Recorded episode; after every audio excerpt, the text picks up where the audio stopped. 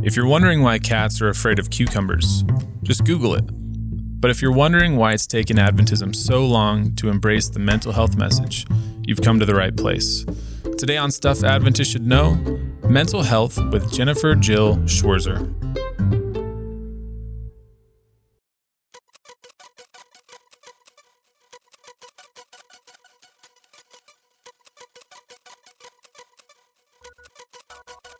When people don't understand a thing, it often feels uncomfortable or even scary to try to make sense of that thing. It seems a lot easier just to say, God will take care of it, or drain a third of the blood, or put Windex on it, instead of confronting the issue and digging for answers. Problems are often very complex, and when it comes to facing the facts, we sometimes have to change our minds about something we believe, which is hard. For example, doctors used to drill holes in patients' skulls to relieve chronic migraines. It makes sense if you want to relieve pressure. But even now, we don't know what causes migraines. We have methods of relieving the pressure that doesn't result in permanent brain damage. So, we've come a long way in the field of physical health, which the Adventist movement has contributed a substantial amount of information to. But as a church, we seem to be a little behind in the area of mental health. And that's what I talked to my guest about. I wanted to understand why we've taken so long to embrace psychology and what could help the church make mental progress. I give you Jennifer Jill Schwirzer. Hi, Nick. Hi, Jennifer. Jennifer Jill is a musician, a speaker, an author, and a counselor, and one of those people you will naturally feel comfortable opening up to. I cannot tell you how many conversations I had with people before I ever got into counseling who in the middle of the conversation, they would say, I can't believe how much I'm telling you. I can't believe I just told you that. I had one pastor tell me once, I'm going to go tell my wife all this because I've never told my wife this, you know? So I, I don't know what it is about me, but I, I just felt like I had, you know, a sign on my head that said dump here or something. And after all her kids moved out, she did exactly what every free parent wants to do I decided I want to go back to graduate school. And actually, it's kind of a funny story. I was torn between theology, like your wife studied, and psychology. And I went to my husband and I said, Would you like to be married to a pastor? Because that's really kind of the job that's available to someone that studies theology. And mm-hmm. he said no. and being being the obedient wife that I am, I decided to pursue psychology instead of theology. It was really kind of heartbreaking because my first love is theology. And so I've kind of, in a way, found a way to repackage theology as a counselor. But I'm really all about the scriptures because I they are the you know the power of God unto salvation, just like Paul said. So wait, wait. So your husband would have rather been married to a therapist than a pastor? well, the therapist can happen in private. See, I never have to. He never has to deal with my work life. Oh, but if okay. I'm a pastor, he has to go to church and sit in the pews while I be the pastor, and mm-hmm. he wasn't comfortable with that arrangement. So okay. I respected that, and I knew that it would bring a lot of stress onto my marriage, and I just wasn't up to that. So I I acquiesced, and God worked it out. So you don't use your mental magic on your husband? All the time. We just did some last night. Poor guy. We love each other though. So let's get into it. What role does science play in your ministry? I think science is a window through which we can see reality. Maybe not a perfect image of reality. It's sometimes influenced by human factors, biases, and so forth come through in the in this um, scientific process. But there's a window there. It's not a perfectly clear window, but it's a window. And so I do tap into science. And sometimes what science does for me, it's really amazing is it gives me an idea that I then go back to the scriptures and find out is that something that God said all along? And the Word of God says a lot about psychology. That's the thing is it's a great psychology book, not a diagnostic manual, not a comprehensive volume of treatment methods, but it's the principles of psychology are there embedded in Scripture, and we have somehow missed it and really, I think, suppressed a lot of the teachings, become so paranoid of psychology that we've ended up really um, blocking off biblical psychology and, and healthy psychology along with the stuff that isn't so healthy. Yeah, yeah, yeah. Okay, so why is that? Where does all that paranoia come from? All right, so I want to go into a little bit of history here because I think it explains why there is a you know an absence of or lack of um, good Adventist counseling. John Harvey Kellogg was given the health message back in, I don't know when it was, it was 18 something. He gets that health message and made it practical with Battle Creek Sanitarium and so forth. So he's taking this thing and running with it and teaching a plant based diet. Well, the pastors do not want to eat a plant based diet, they like their meat. Mm-hmm. And they like their dairy products and their sugars. And so they reject the health message. And this fissure is created between the physical health message and the spiritual health message and in my thinking the psychological because it's the segue between the physical and the spiritual fell between the cracks and as a result we've got the physical and people are living 6 years or even 10 years longer and we've got the spiritual which promises eternity but in the meantime people are living 10 years longer and wishing they could die because they're depressed isn't that interesting that is really interesting so going back a little bit to general christianity how did psychology enter into the general Christian church? Okay, let me give you a little bit of history of uh, Christianity and mental and psychology or mental health. It used to be that when you needed counseling, you went to the pastor. And it was the church's purview to counsel people. There was really no counseling outside of pastoral counseling. Mm-hmm. And then in the mid 1900s, through Sigmund Freud and his, you know, people that came after him, there was this revolution. This this science was born, the science of psychology.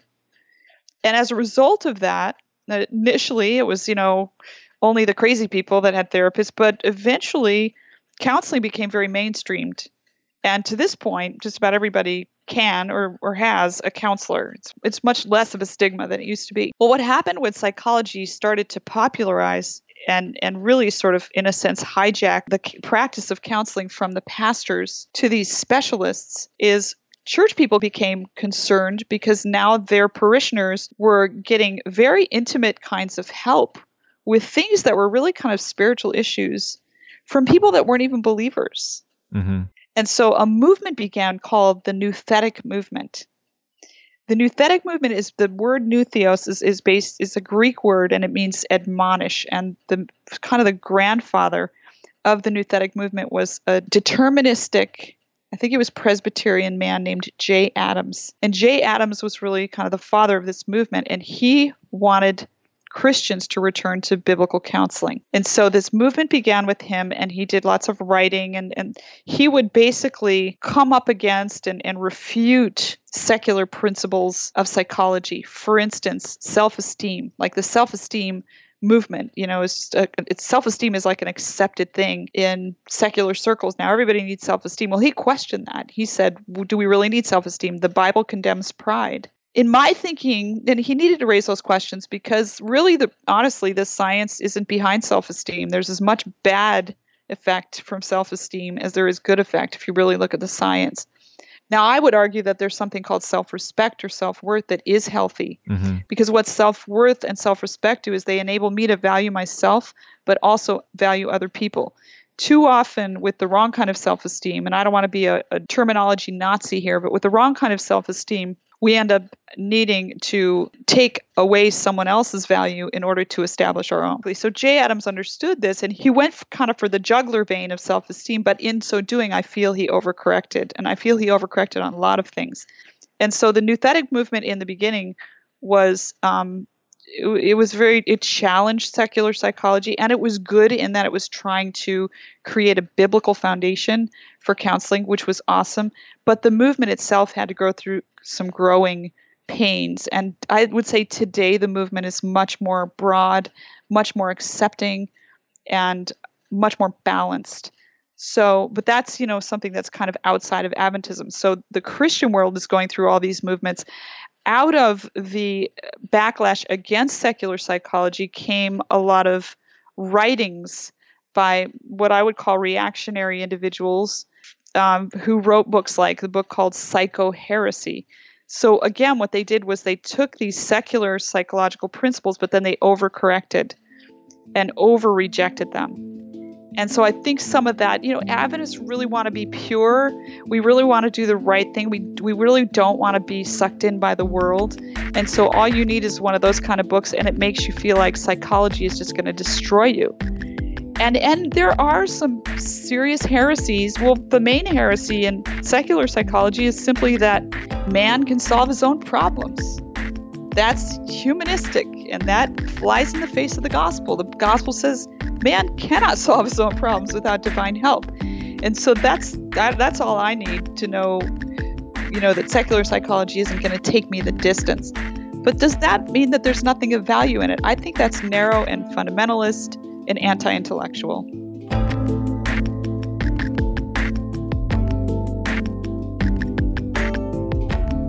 Okay, so that's one of my big questions for you is where is the balance between the two extremes of humanism and being hyper religious? Because on one side of the spectrum, you can be so obsessed with self development and self empowerment and science and lifestyle methods as a means to self fulfillment. And then on the other side, you can be so harmfully religious that care is never given to self and trauma and depression is not paid attention to, but rather ignored. Um, am, am I making sense? You are. No, you you asked really kind of asked this question in the questions you sent me. You said, "Is there a place for effort and self development?" What what secular psychology does is it gives you all these methods. It's very method driven, and there are these, and it's it's not bad method driven. I I use methods. So so secular psychology gives you all these theories, yes, methods, yes, but there's no source of power. Um, whereas in biblical psychology, you have a theory in a sense, you have methods that you might want to use, but you have a source of power. So that's one of the main differences between the two. So, an appropriate use of methods can be very helpful. We want to give people marching orders and things that they can try. But do those methods save the person? No, it's not the methods that save. It's the power of God that can sometimes work through a method better than he can without the method that actually ultimately saves the person. Um, and I, I have kind of a beef on the same score with Christians who have extremely method driven approaches where it's just my way or the highway. This is the only thing that works. We have to realize that methods can be very, very helpful, but the method itself is a vehicle through which the Holy Spirit comes. So I don't know if that answers your question about over spiritualizing, um, but I have heard of probably on the over spiritualizing end of the spectrum of people going to counseling and the individuals trying to do Christian counseling by just telling the person to praise God for everything, and that's all they told the person. Or, you know, pray for the whole session you know, and that's all they do, you know. Yeah, I can definitely see those two extremes. Um, I fully believe that prayer and the word are completely necessary for God to change us, without a doubt. By beholding, we become changed. But on one hand, would we wave Jesus in front of people as a method of ridding them of sin? We can get a little infatuated with becoming sinless. And then he's no longer your helper, but just a tool that you use to make you perfect. And on the other hand, I have responsibility and decision over my life. I can't just not take care of myself.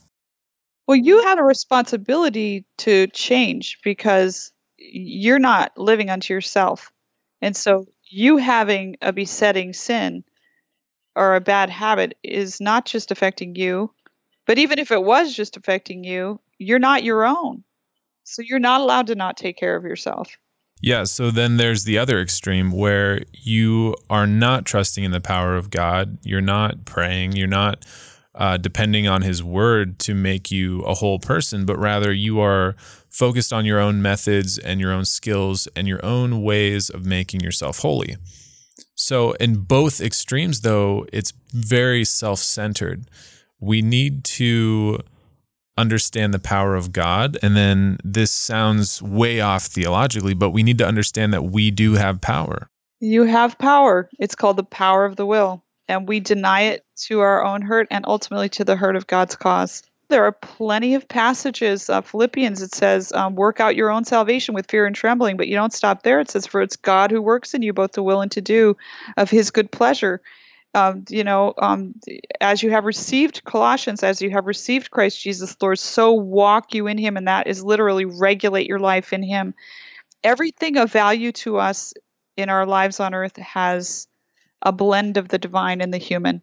Jesus himself was God and man. The Bible, the Word of God, holy men spoke as they were moved by the Holy Spirit, by the Holy Ghost. They were they spoke. They used their own faculties, um, and the sanctification process is a blending of the human will with the divine will. I have a, a great testimony about that. I had a client who was bipolar, and had been told his whole life he would go flat on his back for months at a time and not speak to anyone, not do anything just like watch TV and lay in bed all day in his depressed phase.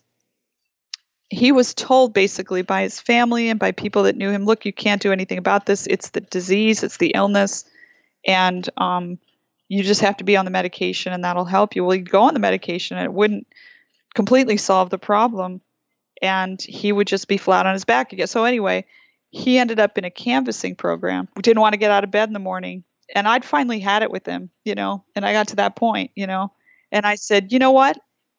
When you say you can't get out of bed, what you really mean is you don't feel like getting out of bed.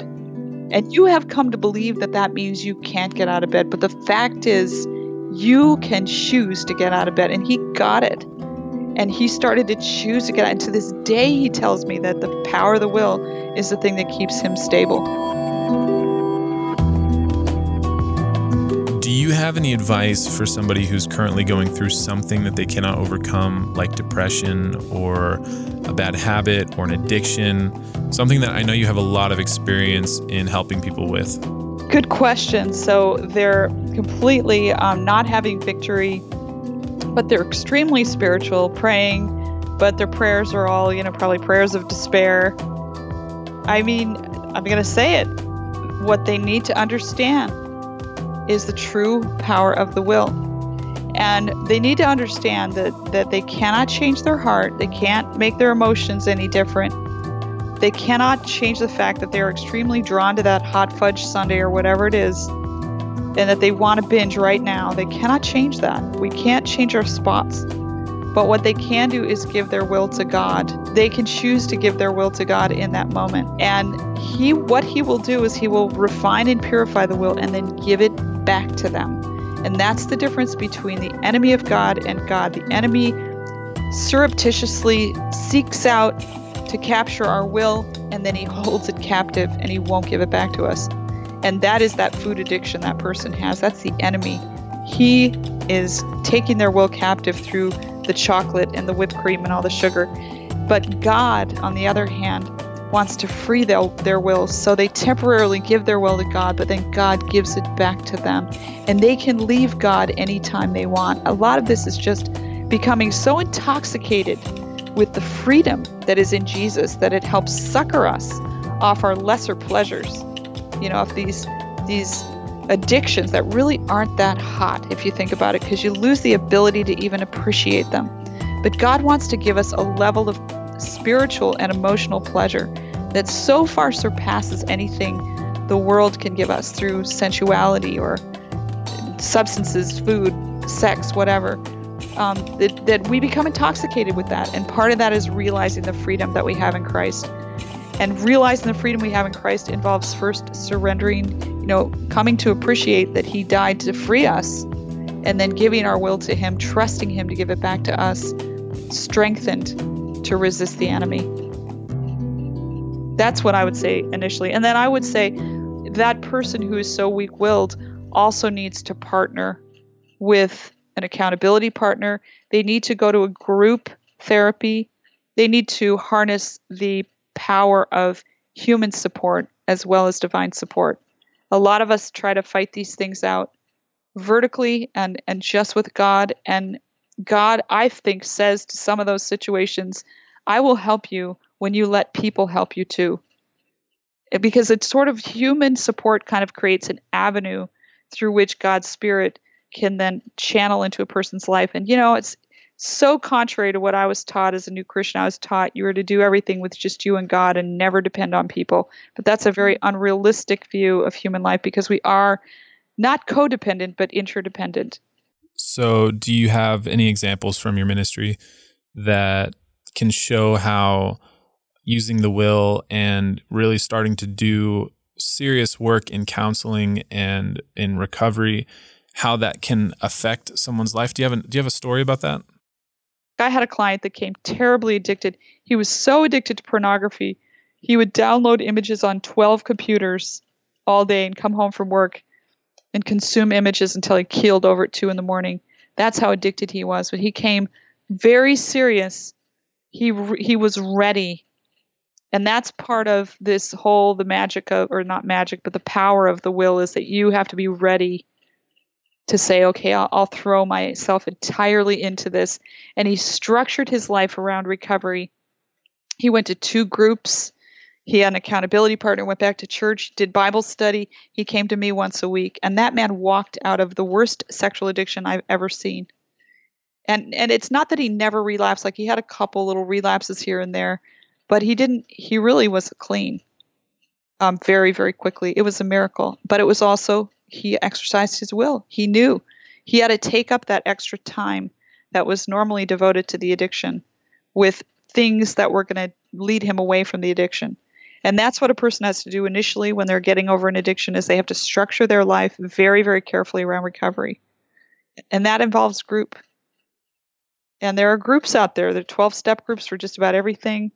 And 12 step principles are solid. Um, it's not as definitively Christian, there are also, but there are Christian 12 step groups, and there's Celebrate Recovery, which is a Christian based, biblically based um, support group kind of thing for a lot of different problems. Structure your life around recovery, which includes group, which includes an accountability partner, appropriate measures taken to you know get the junk food out of your house, get the pornography off your computer, put a net filter on, stuff like that. I think that you know, people that are dealing with an addiction should see a counselor um, weekly if they can afford it. And yeah, um, it's it that gives an opportunity to go into some of the deeper issues that may have set a person up for addiction and made addiction seem like a safe haven from whatever was going on in their lives. And so you get to talk about that with a counselor. That's where we go with people is we just give people a chance to kind of do a life review and let's talk about some of the antecedents to your addiction and some of the current triggers, the things that are going on now in your life that you find difficult to manage that this addiction, you know, offers you however flawed, a way of dulling the pain. Let's talk about how to improve those circumstances. And that's what a counselor would do is come alongside a person in their life and and help them start to make changes. Okay, since you and I and I'd say most of the listeners are Seventh-day Adventists, we're well aware of the health message and how it's been used pretty successfully for evangelism. But now that more and more people are becoming better versed in psychology and counseling from sources outside of the church. Uh, what would you say the church needs to do to implement this for mission? in t- two main ways that I can think of. Number one, if we would segue from the physical men- the physical health to the mental health, we're going to have a much smoother transition into the spiritual. So you have the proverbial cooking school. People come and learn how to make the tofu and how to bake the bread and how to have sugar-free desserts and they make friends in that context. And the cooking schools are fantastic. I've done them, I love them. And I love the ladies in our church and the men that are willing to devote themselves to these wonderful programs. They're so important. But if we then would follow up with a program that deals with depression or anxiety, we're going to bring some of those people along because a good percentage of those people that came to the cooking class because they had high cholesterol or high blood pressure are now going to also have depression and anxiety and they're going to come to that or they're going to love people that have depression and anxiety and they're going to come to that. And it's not threatening because these people are into health so now they're into mental health. Okay i'm not threatened by that. And then they're going to start to tap into some of their emotional issues and they're going to realize man i've got soul hunger that I have turned to food to satisfy, or I've had six marriages and you know, I don't know how to love. And they're going to start to see a need for divine power in that context. And then they will open like a flower in my thinking to the spiritual message. So we're going to much more effectively transition people. Whereas going straight from, okay, you want to learn how to make tofu? Great. And then come to our meeting that tells you about the beasts in Revelation. You know, that's like just such a huge leap, you know? So, yeah, I'm saying the machine is going to work better if we have mental health in there. Now, some people will transition from physical health right into the beasts of Revelation, and that's awesome. There's people like that. But I'm saying let's think about the, we want the majority of the fish in the net, you know? But also, if we had, instead of and I, I say this with love for my church, but if we had instead of a kind of an argumentative culture in our church where being right is the end all and be all, um, which tends to be a little bit of the flavor, especially of conservative or old school Adventism, like being right is all important. I'm not saying be right isn't important. I'm just saying that this culture makes rightness very, very important. And as a result, flowing out of that culture, there's a lot of argumentation, a lot of fighting that goes on. And we're dealing with that right now in our church. And it's sad to me, and it's sad to many of us, that if we could shift the culture away from so much argumentation into a helper culture where we first and foremost connect with one another and try to help one another through the difficulties of life, because guess what? Life is hard.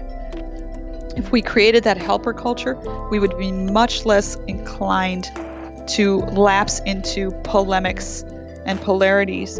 And part of creating that helper culture is bringing mental health into the picture. So that's one way in which we can change the culture of Adventism to where when we bring people into the church, it's not like bringing up someone from the womb and putting them on the street. We've got to create a warm, nurturing culture in the church so that these new babies live and stay in. And we have a huge attrition rate.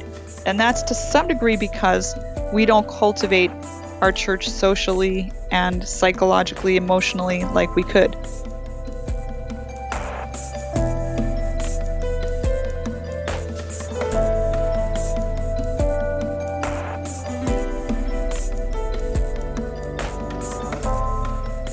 Thank you so much to Jennifer Jill for answering these questions so honestly and openly. Uh, you can see Jennifer's work everywhere online. You can look her up on YouTube, watch the seven deadly psychological sins, as well as the seven deadly relationship sins. Uh, find her on Twitter. Also, you can look her up on jenniferjill.org. And you can learn more about her services at abidecounseling.us. Stuff Adventists Should Know was written, recorded, and edited by me, Nick Hosted. Randy Ban is the executive producer. His job is to make sure that each episode is outstanding. This is Stuff Adventists Should Know, and I hope you learned something.